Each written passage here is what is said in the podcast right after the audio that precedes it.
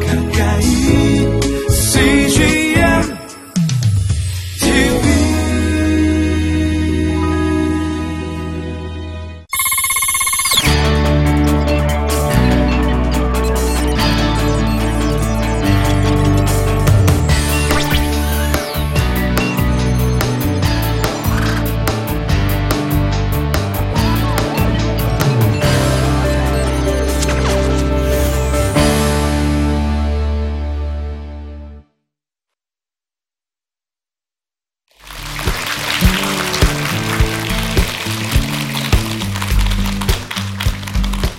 안녕하십니까 러블리 페이퍼 대표 기우진입니다.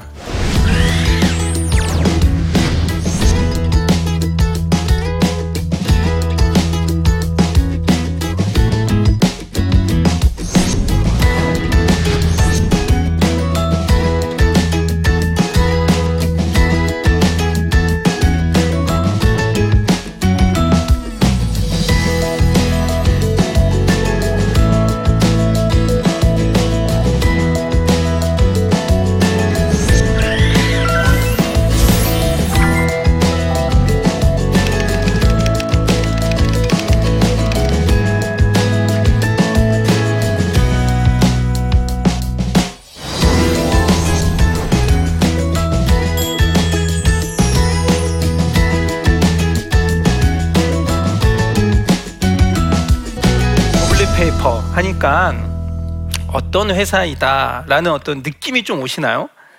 그러세요? 어, 제가 이 질문을 좀 드리면은 어, 누구 어떤 분은 무슨 종이랑 관련된 어떤 회사를 하는 것 같긴 한데 정확히 어떤 건지 모르겠다. 항간에 막 종이 접기 아저씨가 떴었죠. 그래서 그런 관련된 회사인가? 아니면은 뭐 lovely? 그러니까 사랑 사랑으로 뭐 종이를 뭐 만드나?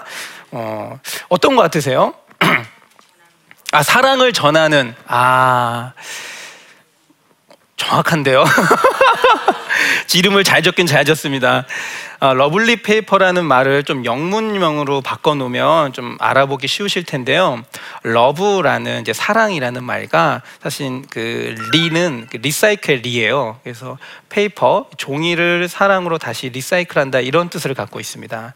사실 그래서 lovely하면 사랑스럽게 사랑스러운 종이 약간 두 가지 의미를 다 같이 하고 있죠. 그래서 사람들은 어 이게 사랑스러운 종이고 사랑으로 종이를 다시금 이렇게 업사이클한다, 리사이클한다 이런 의미를 갖고 있다라고 여겨주는데요. 제가 그 이 회사 명칭을 대학생들하고 같이 이제 졌어요. 근데 정말 고민 별로 안 했거든요. 제가 그런 거 할 때 별로 고민을 안 합니다. 회사 명칭 이 뭐가 중요하냐, 하는 일이 중요하다 이런 거에 신경 쓰지 말고 빨리빨리 하자 우리. 그래서 정했는데 어, 단시간에 정한 가지고 너무 잘했다는 평가들이 많아서 어, 앞으로도 많이 좀 어, 기억해 주시기 바랍니다. 그렇다면 종이 갖다가 뭘 리사이클 하냐면요. 그 속엔 의미가 있습니다. 혹시 어머님들 이제 길 다니시다가 일상적으로 부딪히는 약간 불편한 지실이 있으실 거예요. 뭐냐면 저희보다 나이는 한 10년, 20년 더 드신 어르신들이 어, 저희보다 더 삶의 무게를 짊어지시고 어, 경사진 도로와 그다음에 위험한 차도를 어, 걷게 되시죠. 그 모습을 저도 사실은 보았습니다. 어, 우리 주변에서 너무 일상적으로 보는 모습들이잖아요. 예. 어느 날 출근길에 제가 음, 가고 있는데 어떤 한 어르신이 정말 거짓말처럼 제 앞에 나타났는데 허리에는 이렇게 박스를 이만큼을 딱 허리에 매셨어요. 그리고 이따만한 박스를 머리에 또 하나 이시고, 예. 그러니까 모든 수단을 다 이용하셔서 박스를 울머시고 가시는데 그 흔한 리어카도 없이 어, 경사가 한 15도 정도 되는 경사를 아침에 이렇게 또박또박 걸어가고 계신 장면이 내 눈에 딱 쓰러졌을 때 어, 제가 이 장면을 보고 사실 약간 이제 충격이었어요. 그 전에는 폐지 줍는 어르신들 좀 봤는데 어떤 마음은 좀 있었거든요. 아, 좀 불편하다. 저 어르신들 왜 저러고 계시지? 좀 위험해 보이는데. 근데 이 장면을 본 순간 이건 제가 어떤 실천적 행동을 하지 않고서는 못 버틸 것 같은 그런 좀 음, 마음이었어요. 또 사진을 제가 딱 찍었는데 그래서 급- 급한 마음에 사진을 찍었는데 사진을 딱 찍은 걸 보니까 옆에 햇살이 딱 비치는 거예요. 근데 이 날씨 좋은 날에 저 어르신은 아침 새벽부터 저걸 모아가지고서는 지금 한 8시 15분 정도 됐는데 그때까지 쭉 이렇게 하고 가는 모습이 저 햇살 하나 못 받고 저 햇살 하나 못 어, 느끼면서 가고 계시는구나. 그래서 어쩌면 내가 저 햇살이 되어 드려야겠다. 어쩌면 내가 무언가를 해서 저 햇살처럼 저분들의 삶을 좀 비춰드려야겠다라는 생각을 하게 됐어요. 그래서 패준 어르신들에서 조금 더 깊게 좀 생각하고 그때 막 자료를 찾고 시작했죠. 근데 생각보다 문제가 심각한 거예요. 예. 얼마나 있으실 것 같으세요? 저희 그 전국에 이런 폐지를 주어서 생활하시는 어르신들이 몇 분이나 계실까요? 어, 엄청 많죠. 예. 어, 숫자적으로 통계를 해보니까 전국에 175만 명이 있다고 합니다. 예. 175만 명이면요, 음, 제가 인천에서 왔는데요. 인천, 인천 인구가 어, 작년에 어, 300만을 좀 넘었어요. 어, 그러니까 거의 인천 인구의 절반보다 더 많은 거예요. 예, 엄청나게 많죠. 이 어르신들이 왜 이렇게 많을까라는 고민을 해보니까 이거는 뭐 조사와 제가 고민하고 한 그 결과 데이터에서 딱 나오는데 이분들이 정말 어렸을 때부터 잘 못 잘못 살고 잘 음, 벌이를 못 해가지고서는 그 빈곤이 지금까지 이어져서 이렇게 빈곤한 생활을 하고 있는 걸까?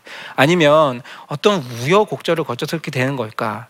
막 이런 생각을 좀 하게 됐거든요. 그런데 제 머릿속에 스치는 게 그렇다면 이 어르신들은 소수여야 되는데 가난한 분들이면 좀 지금 우리나라 사회에서 사실 어, 그렇게 막 먹고 살기 힘들 정도로 가난하거나 어려운 분들은 찾기 힘들어요. 예. 그냥 대부분은 그래도 사, 사세요. 예. 근데 이렇게 대다수의 분들이 폐 휴지를 줄 정도로 생계를 유지해야 된다면 얼마나 어려운 것인가 봤더니 이 개인적인 어려움으로 인해서 폐지를 주시는 부분도 있지만 사회 구조적으로 사회 구조적으로 이 어르신들의 삶이 폐지를 줄 수밖에 없는 삶으로 이렇게 내몰리고 있다라는 어떤 그 결론을 제 스스로 자료 조사나 또 주변의 사람들과 토론을 통해서 알게 됐어요. 그때부터 이거는 개인의 문제가 아니라 사회의 문제라면 사회 구조적인 문제를 해결할 수 있는 시스템이 필요하다라고 생각이 든 거죠. 어, 그래서 생각하는 게 이제 세 가지 방면에서의 접근이었습니다. 첫 번째가 어, 사회 문화적으로 한번 접근해 보자. 나눔 운동이라는 것을 한번 전개해서 이 어르신들에게 관심을 촉구하고 실제로 도움을 드릴 수 있는 것들을 줘보자. 라는 사회 운동적으로 또 하나는 이제 사회적 경제라는 어, 경제하는 파트가 있는데 자본주의가 발달하면서 이제 공유 경제라는 것들이 생겨나서 이제 그것을 골간으로 하는 사회적 경제라는 모델이 하나 생겼거든요. 이걸 통해서 한번 바꿔보자. 생각을 해봤어요. 세 번째는 역시나 이 정책적인 뒷받침이 있어야지 이분들의 문제가 해결될 수 있겠구나. 그래서 세 가지 코드에서 진행을 해서 하나하나 차근차근 진행해보자라는 마음을 가졌습니다. 그게 2013년 10월이에요.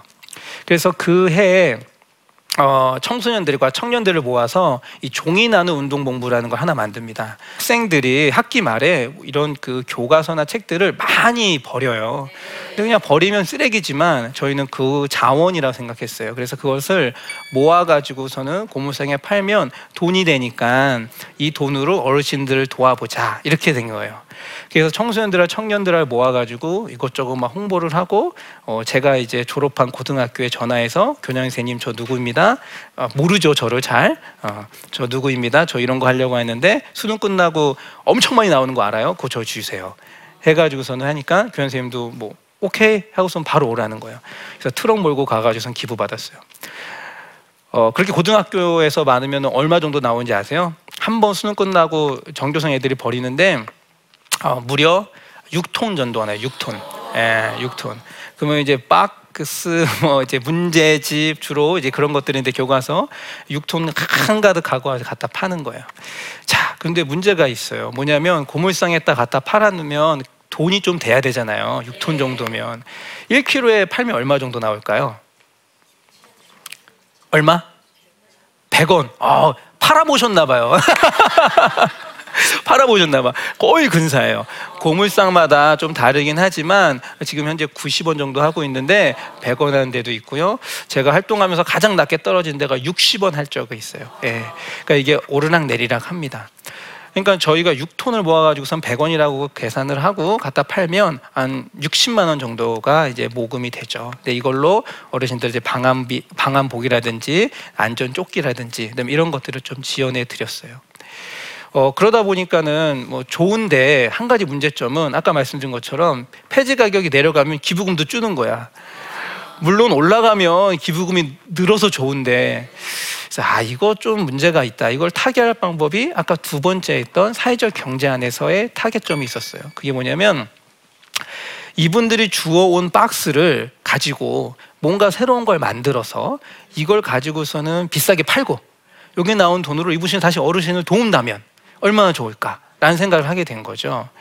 그래서 이 사회적 경제 선순환 구조의 비즈니스 모델을 한번 만들어 보자 해가지고서는 시작한 게 처음에 제가 기업 소개했던 Lovely Paper라는 겁니다.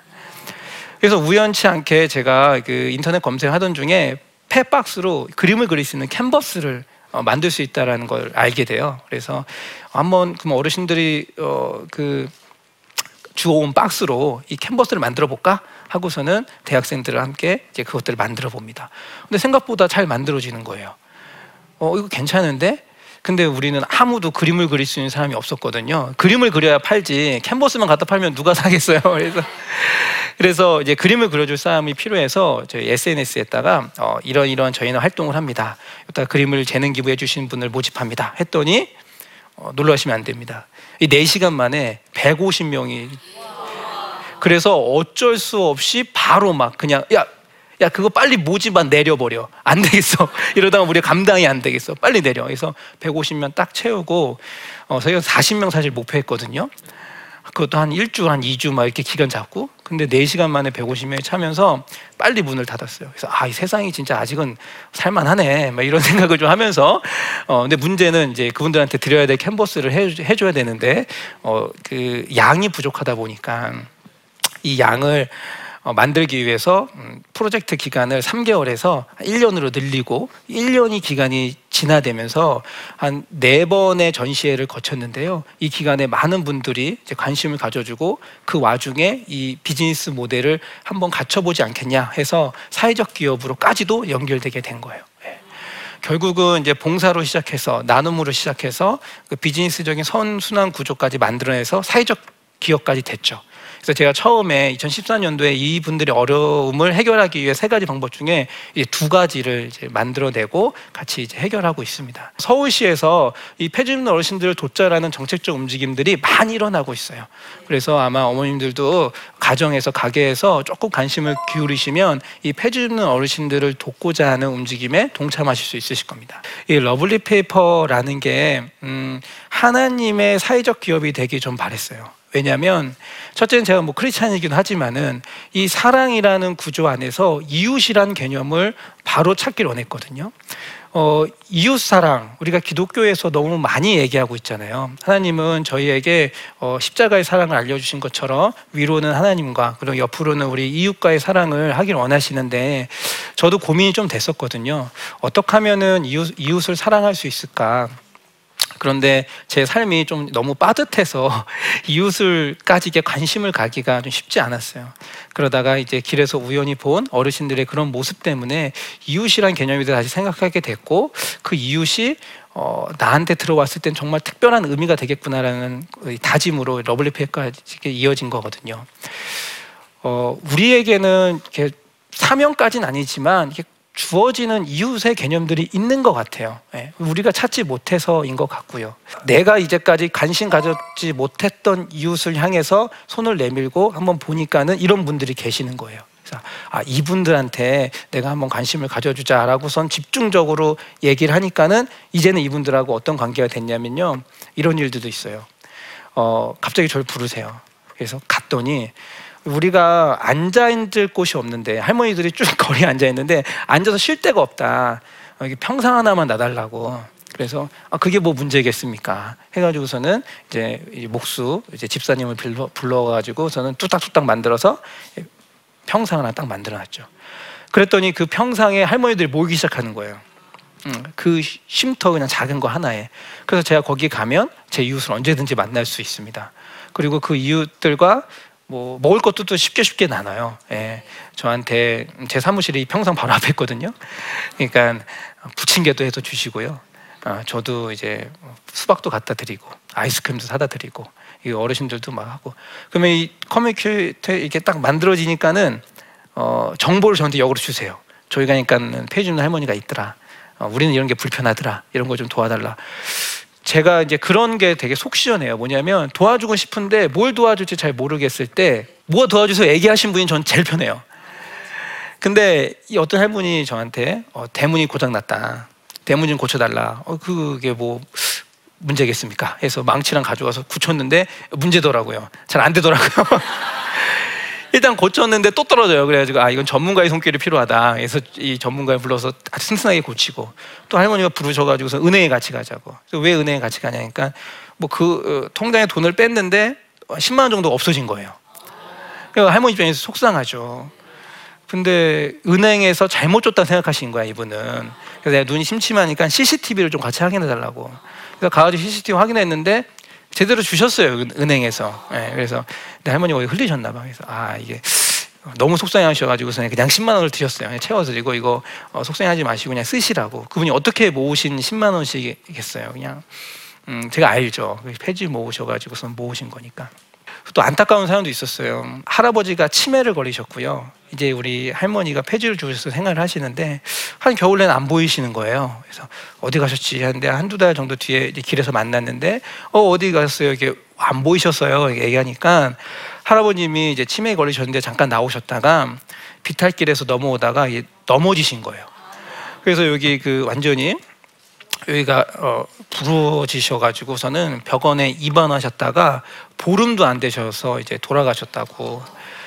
그래서 할머니가 이제 그 병가도 뭐 정리하고 이러시다가 이제 보- 안 보이게 되셨는데, 근데 그 분이 그 뒤로는 폐지를 안 주우세요. 그래서 왜 안 주우시냐 또 여쭤봤더니 사실은 할아버지가 치매 걸려 있고 뭐 이제 본인은 밖에 할수 없고 할아버지 돈을 경제적 능력이 없는 거잖아요. 그러니까 본인이 폐지를 주우셔야지 이제 노인들이 받는 이제 기초 노령 연금 이제 그거하고 폐지 주워서 하는 거 이거 합쳐 가지고 생활을 좀 할 텐데 어 이제 할아버지님이 안타깝지만 돌아가시니까 이제 좀 속된 말로 입에 하나 준 거예요. 그러니까 이제 폐지를 안 주어도 생활을 할 수 있는 거야. 그래가지고 안 주우신다는 거예요. 근데 그런 안타까운 사- 어떻게 보면 또 죽음이 또 이런 노동의 어, 그런 부분에서도 관계가 되어 있고 해서 속으로 되게 안타까워했습니다. 예. 그런데 진짜 이분들의 어려움이 어떤 것들이 있을까 생각을 한번 해보시면 좋을 것 같은데요. 이분들이 지금 날씨가 좀 따뜻해지고 있잖아요. 아, 주로 이거면 새벽이나 밤 늦게까지 폐지를 주우십니다. 그러면 어두컴컴해지잖아요. 근데 이분들이 옷차림이 세련되지 않아요. 지금 이렇게 봄을 봄을 나타내고 있지 않아요. 그분들은 다 칙칙하고 어두컴컴한 옷들을 입고 그냥 돌아다니시는데 그러다 보니까 교통사고의 위험이 되게 높아요. 예. 그래서 교통사고도 많이 나시고 실제로 죽으시는 분도 계시고요. 그래서 많은 이제 경찰서나 민간 단체에서 안전 조끼 같은 것들 을 나눠드리고 하거든요. 그걸 리어카에다가 야광 어떤 스프레이도 뿌려드리고 그런 작업들을 해주십니다. 그래서 안전에 대한 문제가 되게 어, 이분들하고 생명하고 직결되는 거니까 급해요. 급해서 좀 그런 부분에서 저희도 지원을 해드렸고요. 더 저는 사회적으로 더 문제라고 보는 건 이분들이 받는 그 낮은 임금이에요. 아까 고물상에서 보시다시피 갖다 드리면 어 90원 많이 쳐주면 10원. 그건 리어가에다가 이만큼 실으면은 한 150kg 정도 돼요. 그 무게가 갖다가 개근을 하면 150kg 정도 나오는데 리어카 무게를 한 50kg 정도 하거든요. 그걸 이제 빼면은 한 100kg 정도 나오는 거예요. 예. 그럼 거기에 이제 100원 해가지고 하면은 단돈 만 원. 근데 그분들이 그거를 하기 위해서 새벽부터 밤늦게까지 길거리를 헤매는 거예요. 예. 그것도 재수가 좋아야 그렇게 채우고 며칠을 모아야 되는 거지. 요새는 아시겠지만은 경쟁자도 너무 많아졌어요. 젊은 사람들도 다 이제 막 죽고 있고요, 막 이래요. 그래서 어르신들이 더 힘들어하고 있는 사실입니다. 그렇게 갖다 줘서 고물상에 갖다 줘서 만 원 맞죠? 그러면은 그 어르신들이 하는 말 고맙습니다요. 감사합니다. 저는 좀 사실 분노했어요. 왜냐하면 본인이 그렇게 열심히 노동해가지고서는 달랑 만 원 받는데 뭐가 고맙지? 뭐가 이게 감사한 일이지? 근데 어쨌든 그분들은 길거리에 떨어진 어떤 그 어, 종이들 이런 것들을 취득하는 데 있어서 모르겠어요. 되게 감사함이 있나 봐요. 그리고 돈으로 바꿔주는 거 자체도 너무 고맙나 봐요. 예. 근데 사회적으로 보면은 이건 되게 노동 착취거든요. 예. 지금도 뭐 최저임금이 그렇게까지 안 가지만 노동을 했을 때 지금 이분들 최저임금 계산해 보면은 시간당 500원 꼴 나오거든요. 그럼 그거 받아가지고서는 어떻게 생활을 하시겠어요? 예. 그래서 나는 이 노동의 임금 구조를 음, 타개를 해야 될 방법이 필요하다. 이게 바로 Lovely Paper가 갖고 있는 폐지 줍는 어르신들의 사회 문제적 인식이거든요. 그래서 이분들한테 Lovely Paper는 박스를 이제 10배 정도 더 비싸게 사옵니다. 그래서 키로당 1,000원 정도에 사와요. 그래서 이분들이 이제 모아두는 박스에서 사실 이제 다 전량을 사올 수는 없고요. 캔버스를 만들 수 있는 오물이 안 묻은 거나 뭐 이런 것들을 사오는데 비교적 어르신들은 어, 박스를 되게 잘 보관해 놓으세요. 어차피 팔 건데 왜 이렇게 잘 보관해 놓는지 는 모르겠어. 차곡차곡 잘 보관해 놓으세요. 그래서 어, 그것들을 딱 가져와 가지고서는 저희가 개근을 해서 정확하게 이제 어, 10배를 해가지고서는 사주, 사드리죠. 그러면은 어르신들 반응이 어떨 것 같습니까? 어, 좋아하시죠? 이건 우리의 생각이에요. 어르신들한테 갔더니 저희가 이게 10배 사드리겠습니다. 저희한테 파시죠. 저희는 당연히 좋아할 거라고 생각하고 갔더니 어르신들 왈. 그런 게 어딨어. 어, 세상에 그런 게 어딨냐. 저희 가면 고물상에 키로당 100원인데 너네가 뭔데 이거를 10배씩 사냐. 이거 불공평한 거 아니냐? 나오시는 거예요. 그때 한 망, 망치한테 딱 맞은 듯한 느낌이었어요. 아, 이분들 어떻게 보면 우리보다 더 공정한 삶을 살고 있는 것 같다는 느낌? 어? 거래에 대한 어떤 가치들을. 그래가지고서는 저희 길거리에서 만나는 분들한테 이 폐지를 사오는 걸 포기했어요. 아, 이거 좀 어렵겠구나. 그래서 제가 그 동안에 지원해 드리고 있는 분들한테 가가지고서 말했어요. 아, 어르신, 제가 이제 이거를 사, 어, 쌀이나 이런 것뿐만 아니라 폐지를 10배 정도 비싸게 사올 수 있습니다. 주시죠. 파시죠. 했더니 어르신들 가져가. 그냥 가져가. 줄 게 이거밖에 없어. 이제 나한테 해준 게 이제 얼마인데 이걸 내가 돈을 받고 주냐. 그냥 가져가라. 이러시는 거예요. 그러면 저희는 또 이거 아닙니다. 이건 거래해야 돼요. 그래야지 성립이 돼요. 예, 비즈니스라는 게 있잖아요. 구, 구매를 해서 팔아야 되니까 어, 그게 성립이 돼요. 파세요. 여기서는 막 돈 봉투에 넣어서 넣어드리고 그냥 가져오고 막 이랬거든요. 지금은 좀 이제 구조를 이해하셔가지고서는 딱딱 이게 거래를 하세요. 오히려 더 좋은 박스들을 빼 주셔가지고서 저희한테 주시고.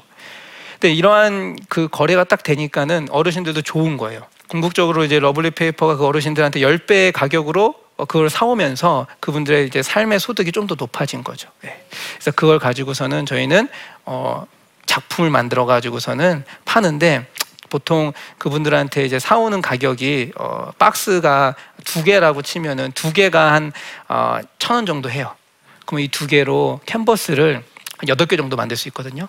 그럼 하나 캔버스에 그림을 그리면 한 3만 원 정도에 팔아요. 어, 이거 수입이 확 뛰죠. 네. 그러니까 제가 얼마든지 이거 팔리기만 하면 그분들 거 많이 사올 수 있잖아요.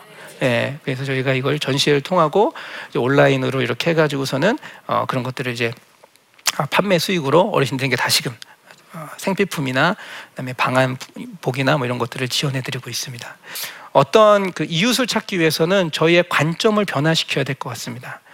그래서 여러분들이 그냥 그 생활하시는 일상 속에서의 어떤 의미들을 새롭게 부여하셔서 관점을 바꾸는 작업들이 반드시 필요할 것 같아요.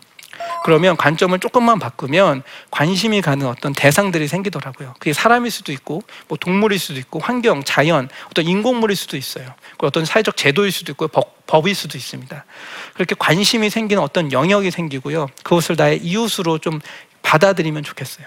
그리고 마지막 그들과 함께 어, 관계를 맺는 어떤 지속성을 계속 가지면서 보면 결국 회복되는 그러한 그 순간을 맞이하게 되거든요. 그때 비로소 내 이웃은 누구이다, 내 이웃은 누구이다라는 어, 이렇게 정의를 내릴 수 있을 것 같습니다. 그래서 저는 이런 관점의 변화, 관심의 지속, 네, 관계의 회복 이것을 좀 줄여서 삼관왕이라고 얘기하거든요. 이 관자만 붙여가지고 예, 그래서 어, 디 가서든 제가 당신의 이웃을 누구입니까?라고 얘기하면 어, 우리 모두 삼관왕 합시다. 삼관왕 합시다. 이렇게 이야기합니다. 오늘 저의 어떤 그 강의와 그다음에 이런 내용들이 여러분의 삶 속에서 관점을 바꾸고 또 대상을 갈구하는 관심의 촉구가 되고 그들과 관계를 형성하는데 좋은 밑거름이 됐으면 하는 바람에서 이 말씀 드렸습니다. 우리 마지막으로 삼관왕 한번 하고서는 제 순서를 좀 맞춰도 될까요? 제가 하나, 둘, 셋 하겠습니다. 알죠? 그럼 잘해주세요. 연습 없습니다. 네, 시작. 하나, 둘, 셋. 상관아!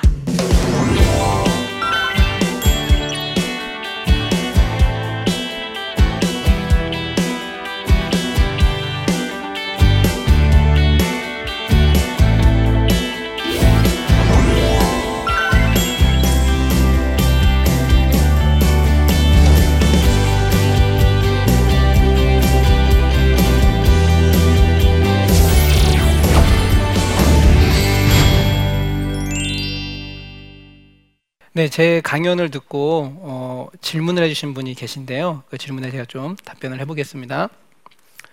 Lovely Paper를 하면서 가장 보람 있고 기쁠 때는 언제인지 궁금합니다. 아, 네. 어, Lovely Paper라는 건 이제 사회적 기업이죠. 그래서 그 이윤을 창출해야지 어르신들을 도울 수 있는 이제 그런 환경이거든요.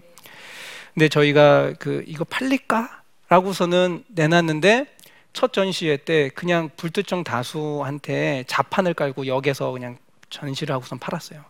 팔릴까 하고선 했는데 그때 이틀 팔았는데 50만 원어치 팔았어요. 예. 아 그때 깜짝 놀랐죠. 어, 팔리는구나. 속칭 아, 돈 되는구나.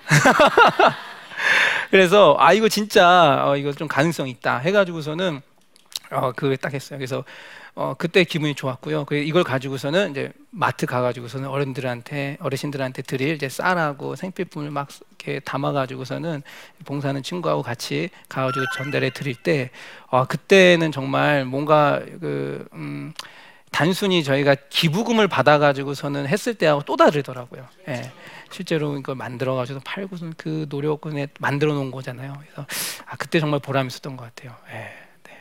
무관심 속에 많은 사회적 기업들이 사라진다는 말에 가슴 아팠습니다. 우리가 관심을 가져야 할 사회적 기업이 있다면 소개 부탁드립니다. 아, 네. 어, 사회적 기업 뭐 상당히 많죠. 어, 그런데 잘 모르시잖아요. 네. 어, 폐지 줍는 어르신들을 위한 사회적 기업이 어, 저희 말고 끌림이라는 단체가 하나 더 있는데요. 기업이 하나 있습니다. 어, 서울을 중심으로 활동하고 있는 단체고요. 하지만 이제 끌림이라는 단체들도 아마 잘 모르셨을 거예요. 뭐 러블리 페이퍼도 마찬가지고 이렇게 사회적 기업을 음, 저희가 좀 관심을 갖고서는 좀 찾아봤으면 좋겠는데요. 잘 모르실 텐데 그 루트는 이렇게 됩니다.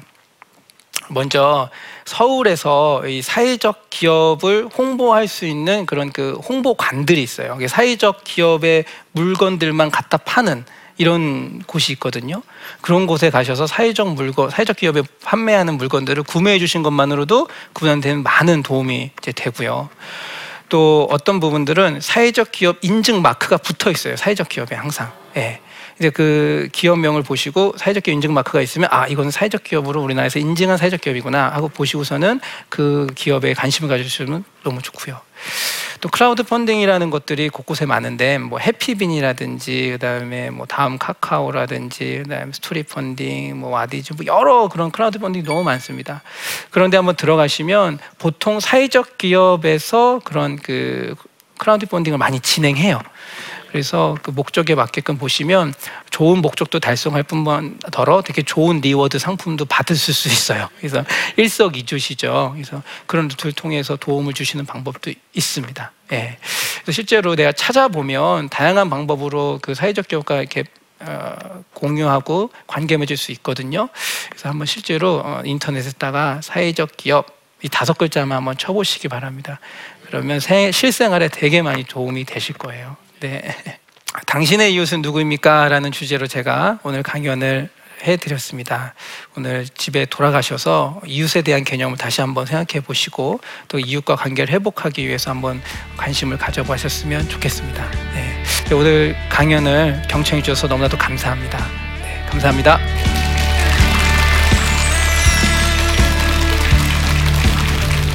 하나님은 100번 해서 얘기 안 들으면 101번 얘기하시는 분이라는 거죠. 그러니까 포기하지 않으세요, 하나님. 근데 우리는 이제 하나님 포기했다고 생각할 수도 있죠. 어떤 경우에는. 일이 안 되다 보니까, 아, 나는 이것저것 해도 안 되나 봐. 하지만 하나님은 그런 마음이 아니거든요. 그럼에도 불구하고, 야, 넌 왜 이러고 있니? 좌절하지 마라. 된다라고 하는 거예요. 그러니까 우리가 우리 삶의 고통에 집중을 하지만 하나님은 그 고통 이상으로 우리를 더 힘들어, 힘들게 보고 계시는 거죠. 그러면 그때쯤 되면 어, 하나님을 한 번쯤 생각해 볼 수 있어요. 나의 고통에서 나의 고통으로 하여금 더 고통받는 하나님, 내가 힘들어해서 나보다 더 힘들어하는 하나님, 한 번쯤 생각해 보면 되는 거죠. 이 프로그램은 시청자 여러분의 소중한 후원으로 제작됩니다.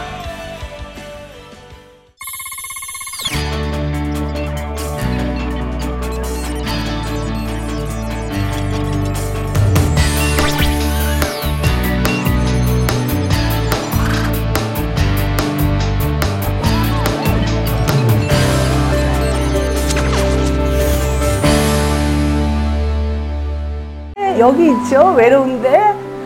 아, 그러니까 하나님께서 그냥 너는 거기 있음으로써 내가 어떻게 하는 거를 어, 너는 그냥 보기만 하면 돼. 너는 그냥 거기 있는 것이 선교사야.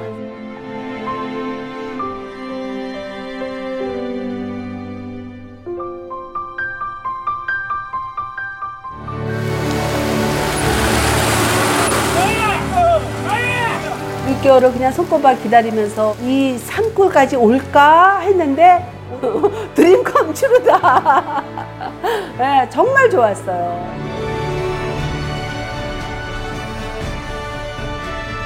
용기 얻고 또 위로되고 정말 선교사들한테 빵과 같은 거 정말 없어서는 안 되는 함께 가는 선교사들이 일- 이런 외지에 있다 보면 선교사 부인들이 굉장히 그 정신적인 문제가 많이 생기는데 그런 부분을 CGN TV가 완전히 해결을 해줬어요. 이 CGN TV도 사실 크게 저에게 동력자가 돼준 거예요. 온 세상을 위한 복음의 통로 세상을 섬기는 방송 CGN TV 감사합니다. 사랑합니다.